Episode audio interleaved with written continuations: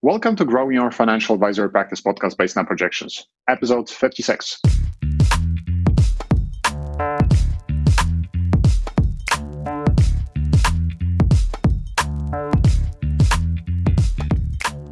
I'm your host, Pavel Bremensky, and my goal is to interview experts to provide you with insights, strategies, and actionable tactics that you can start applying to grow your financial advisory practice today. For more information and additional content, head over to snapprojections.com slash podcast. Now, let me introduce today's guest. Today's guest is Lucas Macmillan. Lucas has been working in personal finance for 10 years, gaining exposure to a broad range of disciplines, having worked in various capacities for RBC Royal Bank, Richardson GMP, and now Camber Private Wealth. He is a certified financial planning CFP professional and graduated from the University of Manitoba with a Bachelor of Science. Lucas manages Camber's financial planning effort, where all prospects are given a financial plan before investing, and all clients receive ongoing financial planning support using Camber's immersive custom financial dashboards. Lucas also leads Camber's data science team, working with a group of University of Calgary data science interns to develop novel data-driven advice solutions for clients. Lucas, welcome to the show. Yeah, thank you. That was a great intro. Yeah, it's it's your it's your intro, it's your bias so that's uh, that, it's super interesting. Especially, uh, I'm I'm sure we'll, we'll dive a little bit more deeper in some of the questions. Especially, I'm curious about the dashboards, but let's leave it for later. for now, super excited to have you on. So let's dive in. So tell me a little bit more about about your firm, about Camber. What do you do, and who do you typically serve? We're a small firm. We're we're new. We're just a little over a year into uh, this adventure we're an ICPM. We're registered, you know, directly with the provincial regulators. You know, there's five of us on staff, and we're serving about 75 families. You know, average sort of net worth in the two million to five million dollar range is is sort of our typical client, and we really lead we lead with financial planning. That's that's sort of our our method of operation. Excellent. So under the year, 75 families, and the target is 2 million to 5 million, or that's the kind of the average client. So that's perfect. That's great uh, context. I always like to ask a question about, uh, you know, just uh, taking you back, uh, taking us back actually to your early days. So what made you become a financial advisor, financial planner in the first place? 10 years ago, I was working in uh, quite a different career. I was working in environmental chemistry, so totally unrelated to finance. But I had always been interested in investing and specifically budgeting as well.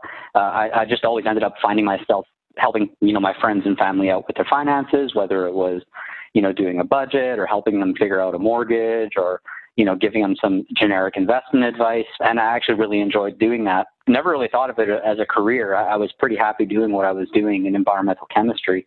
But that industry started to change quite a bit, and I had gotten into a role that probably you know, wasn't the right fit for me and was kind of unhappy. And just a friend of mine, you know, sort of threw the comment out there over dinner one time, why don't you think about doing finance as a job? Um, it, it, would be a total, you know, 180 on your career. But uh, yeah, just I hadn't really thought of it before that friend mentioning it.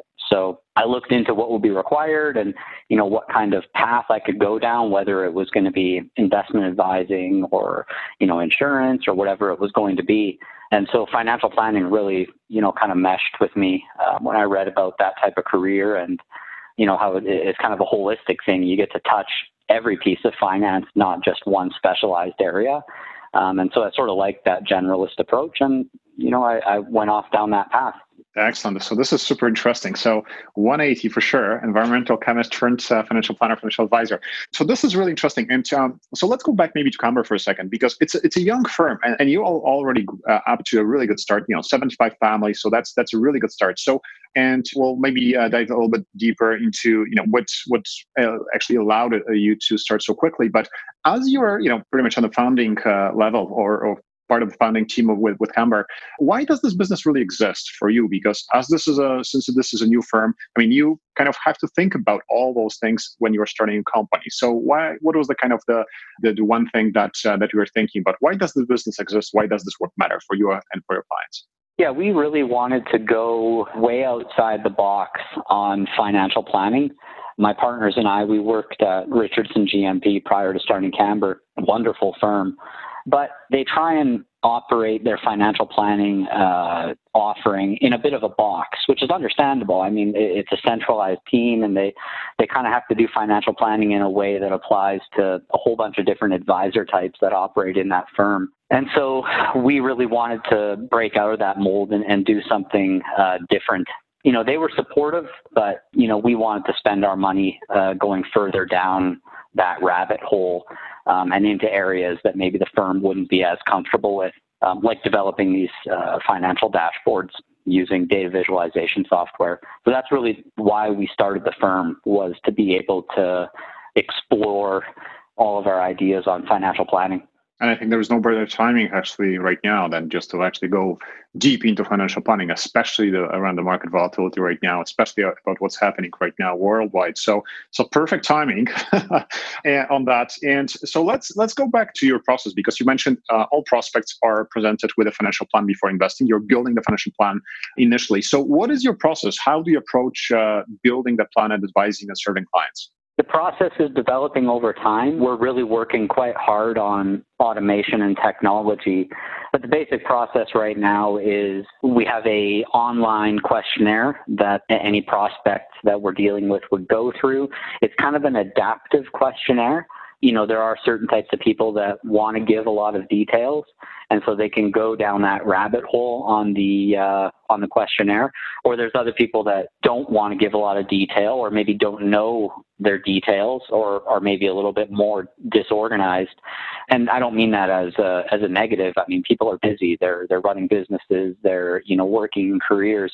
Um, so the questionnaire is adaptable to that type of a person as well, where they can get through it in a few minutes, give us enough information to get started with, and then you know we develop accuracy over time. But so that's that's the initial stage is, is they go through this questionnaire and then we get their responses back and we build them a financial dashboard and we meet with them and, and we go through the dashboard and discuss it. And and then after that's done and we have a sense of you know what this person looks like financially or what this family looks like financially and what what needs they have then we can start talking about investing their money and you know asset allocation and things like that that they're probably more used to asking a prospective advisor about Okay, that makes sense. So that I really like your process with uh, just making the uh, data collection adaptive because, as you said, some people have some people are uh, naturally very much organized and they have all this information, but some people don't. And I think probably vast majority people don't um, don't have everything at their fin- fingertips to share with a financial advisor. So you can start with whatever they have, and then you can develop accuracy over time. I think that's that's really critical, and I think that's uh, that allows you to. Well, one of the problems we're trying to solve is just getting people a financial plan is a huge win. In my experience doing financial plans, sort of at a firm level with Richardson GMP, the conversion rate is very low. So, you know, advisors will recommend that their clients do a financial plan and then you send out the PDF questionnaire and, you know, maybe half of that, they, they fall off at that point. The other half, you get the questionnaire back, but then you start sort of the data collection phase. You know, I want tax returns, I want to see your insurance policies, and then, you know, another half of that half remaining falls off at that point. You're down to 25%. So, I mean, the conversion rate on financial planning is incredibly low. And so that's a huge problem that we're trying to tackle with this adaptive questionnaire where, you know, it's not about getting it perfect the very first time. Um, and that was a big mental leap for me actually going from, so at Richardson GMP, when I started there, I was working in our centralized planning division. So I was doing plans for many different advisors. And you really did have to get it very, very accurate, sort of your first attempt, because it wasn't your client and, and you weren't going to be dealing with them again, likely. But with your own firm, you can work on it over time. You know, you can start out with something that's just acceptable and, and sort of bring it to a masterpiece over time. And, and that was sort of a tough mental shift for me to make. I, I was very focused on, you know, doing it the old school way and getting it absolutely perfect the first time you go through it. But that's not going to help with your conversion rate this is a really big problem, right? Especially when the conversion rate, as you mentioned, it drops to let's say you know, 20%. So if you're not successful, so there's a couple of things here. So if you're not not successful, basically helping clients to provide with information, I mean, then you, you can't really move forward. So that so that's you know you're trying to solve this problem. And and the other thing is you mentioned the uh, centralized planning department. So this is a really interesting area as well because so what do you think about the future of that model? I mean, are we going to see a future where where this model actually can be successful, or do you think the future uh, is going to be going forward that actually the financial advisor is going to be doing the plan. Uh, maybe sometimes they, they will be able to bring external experts, especially when the plans are very complex. When you're planning for somebody with, you know, I don't know, five or ten million dollars. I mean, that's we're we're talking about completely different level of complexity. But when you are, let's say, handling smaller, simpler plans, do you think there is still future for those kind of centralized divisions, or there is greater benefit for the actual advisor doing the plans? Maybe not to the same, let's say, level of complexity, but still to the point that um, that they are they're actually uh, accurate, tax accurate, and uh, they can actually help uh, people make better financial decisions. I mean, I think there's room for a whole bunch of different models. I, I don't see the centralized financial planning department, you know, going anywhere. Um, and I think it is valuable because there's all kinds of different businesses or investment models that these central divisions are serving. And I'm not sure that every advisor could afford to have their own financial planner. I obviously, you know, I'm biased a bit there. I think just from, you know, an advice standpoint, that would be the way to go. And it's not so much that, you know, one way is better than the other. It's just having someone on staff, you can continue to work with your clients over time and get to know them. Whereas that person working in that central division, you know, you might work with, even if you are updating these plans through that centralized planning department, you're probably dealing with a different planner every year or two that you do it. So the planner isn't really developing a relationship there. But no, I don't, I don't see those centralized groups going anywhere. I think they're extremely valuable, generally speaking. Having a financial plan versus not having a financial plan is a completely different world. You know, so that that really should be the focus of the industry is getting clients a financial plan by whatever means necessary. That makes sense, and I agree. I mean, because the thing is, if if, if you can't do the planning and the, the only other option for you is to actually resort to a centralized planning group, then then and they can help you right? Then you can actually get the plan in place uh, for the client. So so from that perspective it's useful. I think still i mean and that's exactly what you're doing at Camber i mean you have full control over planning. You're doing this in house you're doing this internally. You make this basically the the, the block that basically happens at the beginning of the of the relationship with the client. So and i think that gives you a lot of control or benefits as part of uh, advising clients. So let's talk about the one thing that you mentioned. I'm super curious about those immersive custom financial dashboards. So can you tell us a little bit so what do do you do actually? Do you what do you portray on those dashboards? How do they work? How do they help uh, the client advisor to communicate better? And what's the goal really behind it? The goal behind it is really to have a tool that again is kind of adaptive, where you know it starts out just sort of looking at the tip of the iceberg sticking out of the water. And for many, many people, that's good enough. That's all they want to know. They just want to look at the sort of different tips of the icebergs in their financial life sort of floating around out there in the ocean.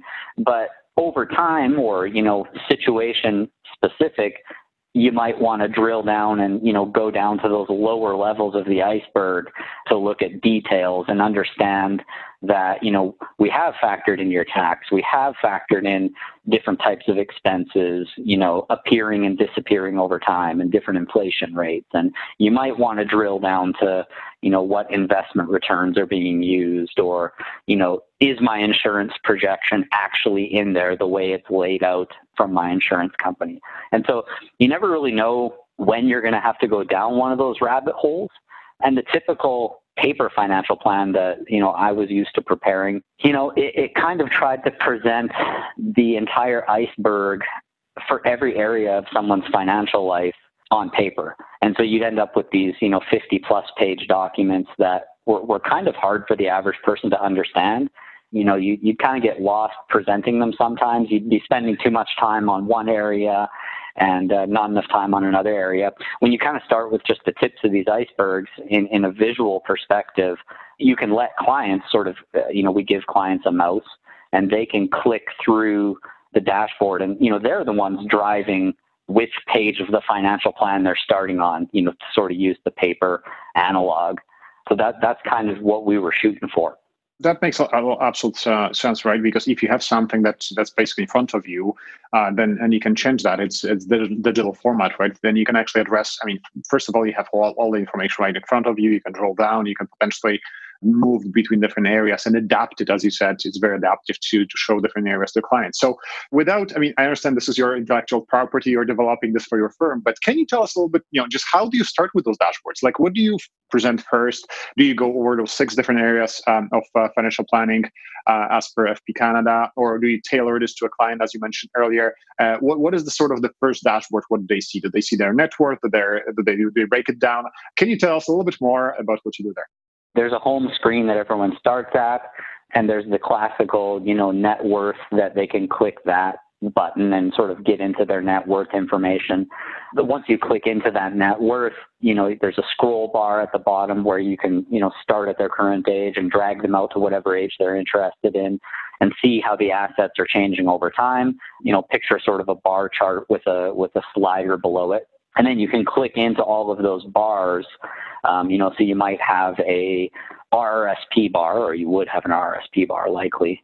And when you click that, if they have two RRSPs or three RRSPs, you see them all there. And then you can click each of those RRSPs and go down to an asset allocation view. So you can see, okay, well, I've got this much stocks versus bonds. You can click into the stocks and see, well, I've got this much, you know, U.S., Canada, international, emerging markets, bonds, and then you can sort of drill back up. So you can kind of go down those rabbit holes from a net worth perspective. Same thing back on the home screen. There's a, a cash flow button and you can do the exact same thing. You click on the cash flow button and you can get in there and see all of, you know, where your cash sources are coming from and where your cash is being used and then drill into those different areas. So, you know, on income, you, you might be looking at a bar that says, you know, career. You can click that and it'll show salary, bonus, and stock based compensation. And you click on the stock based compensation and it'll break out all of the RSUs and DSUs and stock options that are being paid that year. And it's obviously, you know, every every dashboard looks different depending on the client's income situation and how they're paid and, and what their net worth looks like. So those are the two sort of standard buttons on the dashboard, and, and that would be very similar to most financial plans. We've gone and developed a few additional areas. So there's a an our, pardon me, a your control area that they can go into. And so that is a sort of a custom area where we've laid out things that are absolutely within the client's control and have been shown to add value over time. So the big one is there's there's a chart on there showing how much they should be saving over the next five years based on you know the calculations that we've done. That's in their control, right? It's it's up to them to put that money aside and to you know make those savings. We track, you know, how caught up are they on their RRSP contributions, their TFSA contributions, their RESP contributions. When have they last updated their will and their insurance? So those are sort of the big areas that we look at that the client has control over um, and that, that, they should be focusing on. And we're, we're kind of taking the approach of, uh, I mean, I don't have an Apple Watch, but you know, where you fill your rings, like if you get your steps in the day and your sort of ring fills up and, you know, it doesn't feel like it's doing much that day, but if you do those things day after day after day, you, you become a healthier person. And so we sort of have a graphic like that where, you know, we want people to fill up their TFSA, fill up their RSP. We're kind of trying to take that, that approach. So back back to the home screen, there, there's another uh, area that they can go into, which is called our control. So these are the things that you know you should really be expecting from your advisor. So things like your asset allocation. You know, are you diversified? How diversified are you? Are you following a high probability investment approach? Are you tax efficient? Are you low fee? and then so we've sort of created a bit of a, a ranking graph that um, takes all of those concepts and sort of displays it quite simply to make the layperson able to look at their entire financial position and get a sense of how how strong or weak it might be. And then the, probably the most popular um, area to go into with clients is the scenario section. So we're taking their base projection and then we're stress testing it. You know, you buy a cabin, you spend more money, you send your kids to Harvard, or maybe your investment returns are better or worse, or you add an insurance policy or you don't. And so it's just all of the typical stress testing. And they're using sort of stacked line graphs, and so you can see the effect of, of the different changes that you might be discussing. So that's really a high level what, what you're getting with these dashboards. Perfect. So thank you very much for describing this in so much detail. It sounds to me that uh, you're essentially developing a new version of financial planning software where basically you're merging some of the calculations for the financial planning software, tying this back to your backend system as well. It sounds like it's pretty comprehensive and uh, it's pretty uh, it's a pretty large undertaking, right? There's definitely no calculations happening in the dashboard. So all of the calculations are still being done in commercially available financial planning software. But What we're really changing is the paper financial plan itself you know, the reports that are available in most financial planning software, we don't use any of those. It, it's really our report that's different. So the data is all coming out of the software, not not within the dashboard itself. Right, but it, it's it, that, do you connect it actually to your backend system so it actually gets the current market uh, data, for example, about their assets levels and everything else, or, or or that's more static? It's more static. It's based on um, like just think if, if you were doing a financial plan and you update a client's assets and then you bring them into next week and you know you're showing them the update that you've done, it's a week out of date. It's not live streaming market data. That's that's the same with our dashboards. It's not streaming market information. It's as of the last update. That would be nice to get there eventually, but we're not there yet. Right, and and in normal market conditions, I would say it's. I mean, you don't need that level of detail. I mean, seven days or a week, it's not a big deal. I mean, over last month, I guess it was a big deal, right? Because the the market has been extremely volatile, and maybe I, will ask you a question actually about about that. Uh, but uh, what has been the response uh, of of the clients to to, to your dashboards? Uh, like, what did they? Uh, you mentioned that uh, the the scenario section was extremely popular, and I totally understand why. I mean, we're seeing the same thing on our side as well. I mean, whenever you can do those what if scenarios scenarios and, and very quickly show the impact on their um, of their decisions on their on their long-term wealth then uh, clients like it quite a bit because it's very useful for them. But what, what has been the what has been the response overall to the dashboards uh, from from clients so far? They love them so far. Um, i think you know where i've been happiest is in the response from I mean, typically there there's a spouse that's maybe slightly less involved in the financial aspects of, of a family, and the response from those spouses has been incredible because, again, we've sort of simplified everything on all of the initial views. It's very high level until you start drilling in. And so we're able to have these extremely productive conversations that the less involved spouse feels like they can participate in because the conversation's happening at a level um, that's very manageable. That makes sense because I, I think that just the way how you laid out the information and just you're starting at, the top, as you said earlier, tip tip, uh, top of the iceberg, and that information is it, you know it's simple but it's easy to understand and then you can get deeper right? So at some point maybe one spouse will drop off and say okay that's enough what i need to understand and if you want to go and and, uh, and spend more time on those kind of finer details that's fine but at least i understand the whole concept. I, i'm not required to consume you know a 50 or 100 page report first to be able to get anything right? So so they get immediate, immediate value from it. So is this part of it? Would you say? Yeah, I mean that's that's a huge part of it, and I think the other sort of response we've had, and I was always kind of surprised I didn't have this response with um, sort of like paper-based financial plans like I've been used to doing, was you know, once you have one of these dashboards built, it, it's almost like a, a custom Google for each client's financial life you know, like a lot of people spend time going on the internet and, you know, searching this topic or that topic and trying to relate the information they're finding to their own financial situation. Whereas, you know, with financial planning software tied to this dashboard, you can ask your financial life any question you want. Like, what happens if I buy this cabin? You know, it, can I do that? How does that impact me over the long term? And so that that has been the other, you know, response I've been very pleased with is we do have clients circling back to us, you know, a month later, two months later, with these kinds of financial decisions or questions. We can update their dashboard very quickly. We can deliver the dashboard update electronically over the internet. And so clients can immediately go into the scenario section and not have to wonder, you know, what happens if I take this course of action. They can click the button, they can overlay the two graphs on top of each other and see the impact and make sort of informed financial decisions. So I, I've been very happy with that sort of additional level of engagement that I wasn't really seeing with typical financial plans.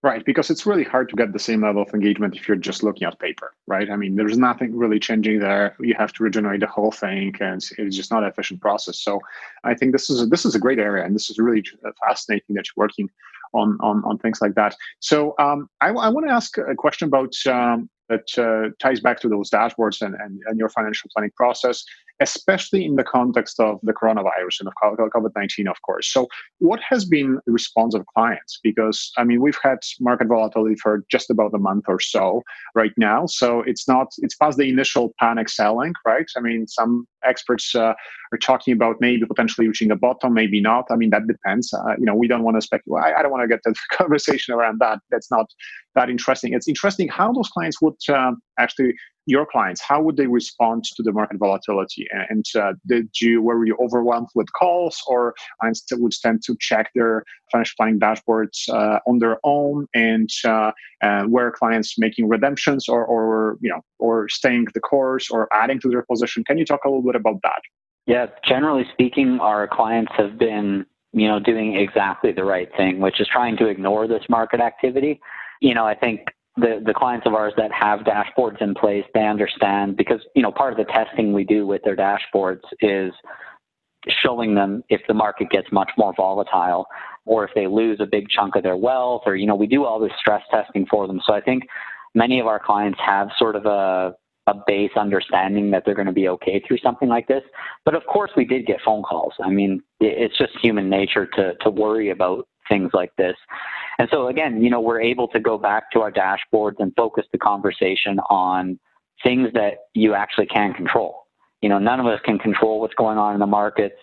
So let's imagine the worst case scenario. You know, like tell me what's going on in your head. I mean, are we getting negative 25% a year for the next three years and then sort of back to normal? Okay, if that's what you're worried about, we can put that into your dashboard and do a quick update and send you those graphs and send you the result. And, you know, here's where you're going to take your cash from, you know, if these things happen. And here's how your net worth looks, you know, greatly reduced over that period of time, but you're still going to be okay. I mean, by a wide margin in most cases. And so it just makes that conversation about not panicking and, you know, trying to go to cash and time the markets and all these things that you see on TV. I think we really haven't had much of that, if any. That's excellent. So, and, and uh, I think that's part of it is probably that you've actually prepared clients that this is what's going to happen, right? I mean, there, there's some stress testing that they uh, they were part of, and then you show them different options, and and you prepared them for something like this because um, I remember conversations basically in December back to uh, even last year that you know the market seems to be overvalued, right? I mean, there's something potentially may may trigger correction or something, uh, or even crash, uh, a larger crash, and that's exactly what happened. I think uh, many people in the industry were expecting what's going to happen, but still, you know, many people were surprised by that. But I think it looks like you've really prepared with, uh, your clients for for this outcome. Well, the thing we try to educate clients about is these sorts of things. It's not a bug in the market; it's a feature of the market. The, the market doesn't always go straight up, and so if you want to be invested and you want to get a better long-term rate of return and, collect, you know, uh, some of these premiums that are out there by investing your money, this type of volatility is a feature. You should be expecting this no one should be surprised by this. And it's it's not a bug. There's nothing that's broken. This is what is supposed to happen when when bad things happen. The market will reprice itself, and eventually, in the future, you know, five, ten years down the line, you know, we're hardly going to remember this period. Yeah, that's that's a great message. Fully agree. So, Lucas, what I wanted to um, uh, uh, ask you about is, yeah, especially in the context of, uh, of your previous career, and when you're uh, creating plans for many different advisors uh, and many different clients and right now as part of working with uh, the team at Camber when you have a lot of control over building uh, the financial planning process and even building the tools that you uh, that you use some of the tools including the dashboards that you use do you have any thoughts about uh, or did those experience this ex- especially most recent experience did it um, somehow change your thoughts on wealth management? Or or this is just kind of natural evolution to, of what you actually want wanted to be a part of uh, uh, in the first place? My thoughts on wealth management have changed over sort of the recent year or so working directly with clients rather than, you know, in sort of a central planning department. Again, it isn't extremely important that you get their financial life 100% accurate the first time you ever touch them, and that it's, it's something that you can massage over time as you get to know the client. I mean, obviously, if someone wants a very specific piece of advice about you know, an insurance policy or something like that, you better get that perfect. You just have to be patient with clients. I, I think that's you know been a big change for me in wealth management over the last few years, working more closely with clients is just be a bit more patient and um, you know try to help them see the value in in uh, doing what you're asking them to do. And you know once we get these dashboards set up, clients really do start to see the value of um, you know giving us all this information over time and and we usually have clients you know circling back to us wanting to add detail about this or about that I mean, I don't know if that answers your question about, you know, wealth management at large. I mean, in my experience, I think the industry wants to do a really good job. Um, I've, I've never worked anywhere where, you know, the goal wasn't to give good financial advice. I don't really see much changing in, in wealth management in the future. I mean, I think technology is probably going to change a lot of things and, and make it easier to deliver advice and, and make advice easier to understand. But I think the desire to do good planning and to give good advice is there, and uh, I, I, don't think that's changing. Absolutely, and for sure. And uh, I think the, I think that's uh, it's more about it's not about the desire that I was kind of alluding to. It's more about uh, just even ability to deliver, right? Because uh, if you're part of a larger team with a lar- much larger institution, then those institutions tend to move, move a little slower, right? They have been in the business for you know decades, and and they don't necessarily can't or they wouldn't uh, wish to to move faster, right? So, for example, when you have a chance to actually explore, as you said, just working more closely with client, build dashboards, to build build something that really matters to them, then then you definitely have an advantage in the market. So I was just curious how how this may have impacted your thoughts about wealth management. But I wanted to uh, maybe go back uh, also to some of the other projects that you're working on. You mentioned this data science um, uh, project that you're leading. So, what uh, what's the goal behind that? Um, the, the data science project. How do you want to, or how are you thinking about leveraging data to either build, I don't know, next version of financial planning dashboards, or just completely build a new solution to for for your clients? How, what's the goal behind this project? Can you tell us a little bit about that? The goal behind the project was, you know, again this this conversion rate of you know financial plans that are being done in the industry, um, and you know, sort of looking at what the problems were primarily around data collection, and that clients would sort of stall out and wouldn't be able to finish that data collection phase or just you know couldn't make themselves go through that process they're busy with their life and so we started wondering if if we could use big data to maybe fill in some of the blanks for a period of time when we're first developing these financial dashboards.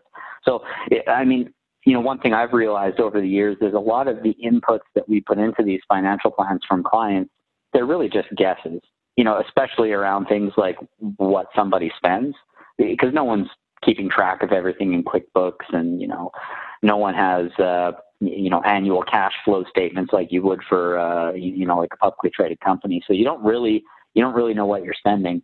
And so that was one of the first problems that we tried to tackle with big data is you can get um, so what we're using is Statistics Canada produces they're called public use microdata files, and so they do these large surveys every year, sometimes around um, household spending, sometimes around financial security. So, you know, like how much assets people have. They do income surveys, so how people are earning their income and how much income they're earning. And so these big data sets are available. I mean, they'll survey 10 to 15,000 people. And so, you know, the, the one that we're using quite a bit right now, the, the survey for household spending, I think it's 12,500 respondents all different income levels, all different walks of life, married, single, kids, no kids, etc. And so we, we were wondering, you know, instead of 100% relying on the guess that we're getting from most clients on their spending, which over time, you know, we have seen, you know, because we adjust it over time as we get to know the client, the, the initial guess is way off usually. And so can you use big data to, to maybe do a better job on that initial guess? And so, you know, we're working with these data science students from the University of Calgary. They're brilliant. I couldn't have done any of this without them. And, and we're, we're looking at these big data sets and, you know, putting together queries essentially saying, okay, well, this person is this old and they earn this much income and, and they're married and they have a kid. Can we not, you know, do a prediction on what this person is spending? And on the predictions that we've done so far, and again, you know, we're still massaging this process, but we've been coming pretty close. You know, the feedback we're getting from clients. So to sort of circle back to our electronic survey that we send out to prospects and to clients, when it gets to that area in the survey about, you know, what do you spend, we give them the option to let us guess. right? And then we don't we don't word it like that. I don't remember exactly what the wording is of the question, but we give them an opportunity to say, well, we want you to figure out what we're spending. And so this is this tool that we've built with these data scientists um, using these public use microdata files to do a prediction based on what we know about the client. This is likely a total spend for the client. And then these surveys are gigantic. I mean, they, you know, 150 columns. I mean, they're tracking how much did you spend on women's clothes, on men's clothes, on boys' clothes, on girls' clothes, uh, you know, how much did you buy at the bakery? I mean, it's it's more than just sort of the typical, you know, five to ten spending categories that most of us use as financial planners. And so, yeah, we've we've been able to come up with some pretty good predictions there on spending. You know, there's all kinds of problems like this that we're we're going to be looking to solve over the next couple of years um, with these data scientists. That's really cool because that's just potentially just uh, uh, helping you to address the question about spending from not just you know really looking at their finances in detail and just tracking every single expense uh, that uh, they they've made, and then try to, of course, get, get it uh, to a certain level of accuracy over the last you know several years, but to to to get pretty good baseline at this point. But you're trying to solve this problem by looking at okay, what in a in a in a statistical um, uh, just uh, a bucket of you know other households, other people. Uh, can we can we get pretty close on that? And it sounds like you're you're you've made some uh, great progress on that. So that's that's that's really interesting. Well, and we're using it as well for adding context to our conversations. So you know when we're presenting scenarios about you know here's your base financial plan. You know we're we're starting to show clients well here's what you told us you spend, but we've also sort of created or we've looked at a cohort of people that look similar to you and you know, they're spending a lot less than you spend, or they're spending a lot more than you spend. And so clients have really liked getting that insight. You know, everyone's interested in, you know, how am I doing relative to somebody else? Giving that additional information, whether it's about spending or whether it's about, you know, people at your stage of life tend to have more assets or less assets.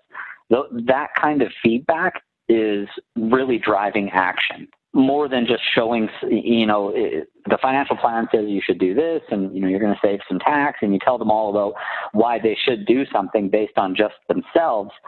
You actually kind of get more action from people when you're comparing them to others and you're showing them that, you know, you know, maybe you should be a little further ahead. And we see it in the data that you're a little behind your cohort or you're spending less than your cohort. So, you know, you're in really good shape. You, you should be able to save more money and you're going to become much more wealthy. Absolutely. So I'm, I'm glad you've added this additional detail because, of course, everybody wants to know what their neighbors are doing, right? And uh, and it depends where where they're at. I mean, if they're right in the middle where where everybody else is doing okay, fine, this is this is kind of cool, right?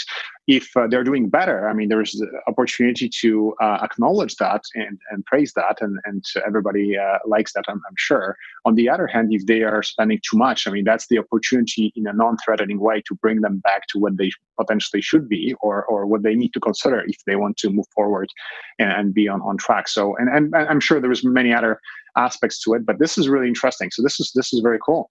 So let's talk about maybe a little bit about your um, how do you acquire clients? I understand the firm is fairly new, but how have you been acquiring clients so far? And actually, even more importantly, how this is going to maybe change or evolve, especially once the COVID nineteen crisis is over.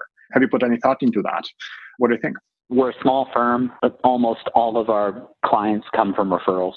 So, you know, we just have a, a great group of clients that love the work that we do. We just generally are getting referrals from our existing clients. That's where most of our new business is coming from. Um, but we are working on doing much more online marketing. Again, sort of, you know, more of a digital approach rather than, um, you know, sort of old school approaches to marketing. So we've been working with some very talented marketing people, putting together some infographic type videos. I mean, you see these kinds of things on the internet, doing podcasts like I'm doing right now, things like that. Um, you know, so in the next few weeks, we're actually going to be rolling a lot of this stuff out. It was, it was kind of just coincidental that, um, you know, this whole COVID virus thing started up and, and really we're not seeing clients face to face these days. So the only opportunity to market yourself right now is, is on the internet effectively. And so, you know, we had been working on some things that are going to be coming out in the next few weeks over the last few months. You know, animations of our dashboards, um, infographics, history of the markets, you know, all kinds of cool stuff is going to be coming out. So we're, we're trying that out. That's new for us, and, and we're hoping that can drive some uh, some new clients our way. But yeah, those are really the two things that we're focusing on is just doing as good a job as we can with our existing clients to get those referrals. And then we're putting together this sort of digital pitch book, if you will, and that's going to be rolling out in the next few days. I'm really glad to hear that because uh, in a lot of advisors, I think in uh, I think there are probably three different groups right now, and uh, one group is basically in a kind of kind of complete freeze uh, mode, thinking that well, the world is maybe not ending, but it's it's pretty uh, you know it, it's really bad, and they they can't uh, really seem to make a decision. And and this is probably the moment when they should be really making pretty bold, strong decisions uh, in, about their businesses. The other group might be people who are just sort of preparing themselves, and uh, these are the people that are, I don't know, buy, buying toilet paper or things like that, making sure that they they can they can uh, be in this kind of hibernation mode for another I don't know 12, 24, maybe 36 uh, 36 months.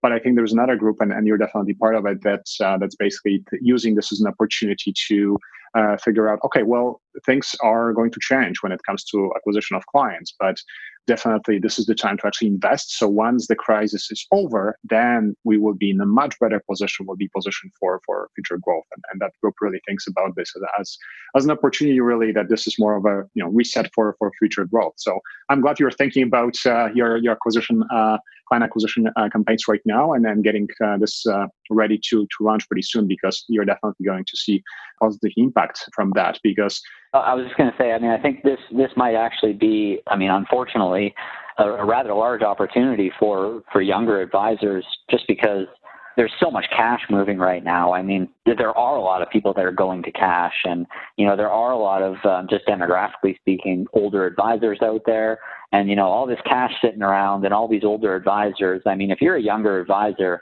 and you're you're you know, you've got a client base to work off of for referrals and you know you kind of focus digitally you may be able to come out ahead through this uh, as a younger advisor if you don't sort of slow down on your marketing efforts absolutely that's a great message so a couple of questions here as, uh, as we're wrapping up so it sounds like uh, you've made really good decisions uh, as you're part of scaling the firm so far.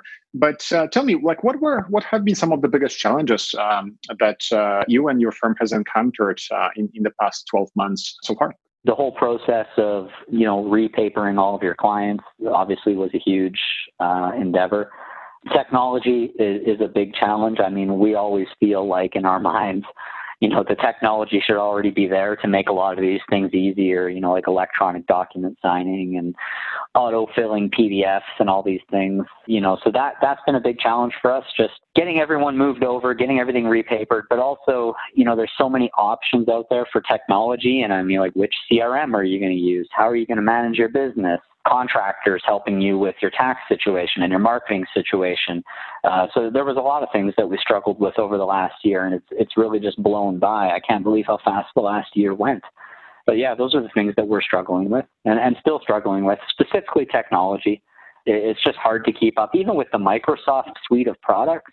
I mean, we're using Power BI for our dashboards, which is a Microsoft product, and, and they're changing it every month. They're adding new visualizations, they're adding new, you know, functionality to the software. It's impossible to keep up with all of this stuff. And so we've had to reach out to, to some technology contractors to, to give us a bit of a hand with all of this. And so that, I mean, that's been a huge challenge for us, just staying on top of the technology side of the business. Absolutely. And uh, I don't think this is going to change, unfortunately, but uh, I think some of the uh, technology providers uh, are realizing that, I mean, it's nice to innovate and, and release new features. And we definitely seen this uh, in house as well. But, but it's also uh, important about making sure that people know that your users know what's what isn't changing and they can basically rely on the platform and, and you're not overwhelming when, them with new options when they when some of them some of the subset of, of your market may not be using some of those additional options. So but uh, yeah, so it sounds like still you're making good decisions on navigating the technology landscape and other things. So, Lucas, um, this podcast is all about growing your practice. I am always asking one question. So, do you have any parting words of wisdom for the, for the listeners in the broader uh, context of financial planning? and wealth management and uh, uh, and really growing a practice, especially for independent financial planners, financial advisors. If you can just focus on one thing, what would that be? sure, I, I would say it's the people that you surround yourself with And so, you know, have good partners, you know, whether it's employees or actual business partners or whatever it is. I mean, no one is an expert at every area. And certainly I am not a marketing guy. That was really where, uh, I mean, years ago, I, I tried to go out and do financial planning as a fee for service practice, wasn't very successful. I, I didn't have the marketing chops for it, but my partner, uh, Rob Townsend, sure does the other people that I work with, Jamie and Jane, they, you know, they're experts in their area, whether it be administrative or, you know, keeping on top of expenses in the business. So everyone has a role to play. So I, I would say think very hard about the people that you're surrounding yourself with and focus on your area of expertise and be very realistic with yourself about what areas you're not, you know, as capable in and try and find a partner to help you with that. Don't feel like you have to do everything yourself because if you try to do that, you're just you're, you're not going to do a good job of many of those things. And so I'm a planner, I'm a numbers guy, I, I'm a detail person. That's what I do well. And so I have a great partnership with Rob where he's a really good marketer and you know a really high level concept guy and you, know is, is great with clients. So focus on who's around you and, and that'll make a big difference. That's a great piece of advice. So, Lucas, if anyone wants to get a hold of you, maybe chat about some of the financial dashboards, so maybe provide their perspective, or or uh, or hear a little bit more from from you on that, how would they do that? What's the best way to reach you right now? Email is probably the best way. So, lmacmillan at cambraco.ca. I don't know if that's something that you can put up on the podcast somehow. There's our website as well, cambraco.com, and there's ways that you can contact us through there. Uh, but yeah, my email again, L Macmillan, that's M A C M I L L A N, at Cambraco is um, the best way to get a hold of me. Perfect. We'll link it up in the show notes. So, Lucas, thanks for coming on the show. Really enjoyed the conversation and uh, learning about your dashboards, your process, and everything else. And I'm sure uh, many people will get value from it. So, thanks. Thanks very much. Yeah, no, I appreciate you inviting me. Thanks, Pavel. That's it for this episode. If you enjoyed it, I would really appreciate if you left us a great review in iTunes because that helps us get discovered. And if you want to get in touch with us, please email podcast at snapprojections.com. Thanks, and I'll talk to you next time.